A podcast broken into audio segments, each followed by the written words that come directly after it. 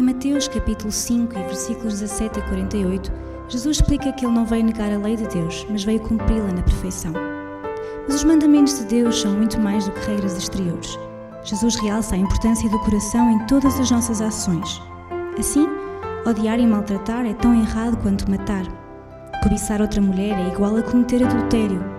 Amar o inimigo, bem dizer aquele que nos maldiz, fazer bem àquele que nos odeia e orar por aqueles que nos maltratam e perseguem é uma verdadeira atitude quem procura um padrão mais alto, começa no coração e depois reflete nas ações.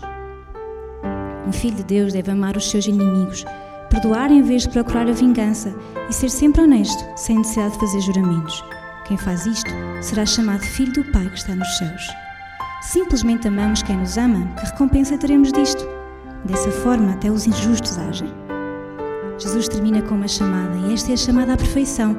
Sede depois perfeitos, como é perfeito o vosso Pai que está nos céus. Sabemos que, como seres humanos, aqui nesta terra, sempre vamos estar sujeitos ao erro e ao pecado. Então, o que queria Jesus dizer com sede perfeitos?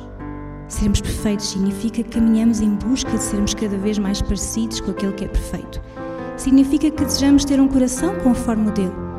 E esse desejo, esse anseio, faz-nos procurar intimidade com ele, pois sabemos que só ali seremos transformados à sua imagem Somos transformados de glória em glória quando estamos na Sua presença e contemplamos a Sua santidade.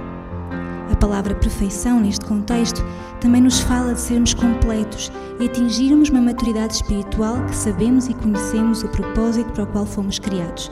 Jesus estava a dizer para sermos maduros, conhecermos o propósito que Deus tem para a nossa vida e, sobretudo, mostrarmos atitudes de amor e misericórdia para com os nossos amigos e também com os nossos inimigos. E atingir essa meta não é fácil, nem se alcança de um dia para o outro, e por isso Jesus falou-nos de maturidade, de crescimento, de dar fruto. Sejamos assim então, perfeitos, completos, maduros e desfrutemos de ser mais parecidos a cada dia com o Pai que está nos céus.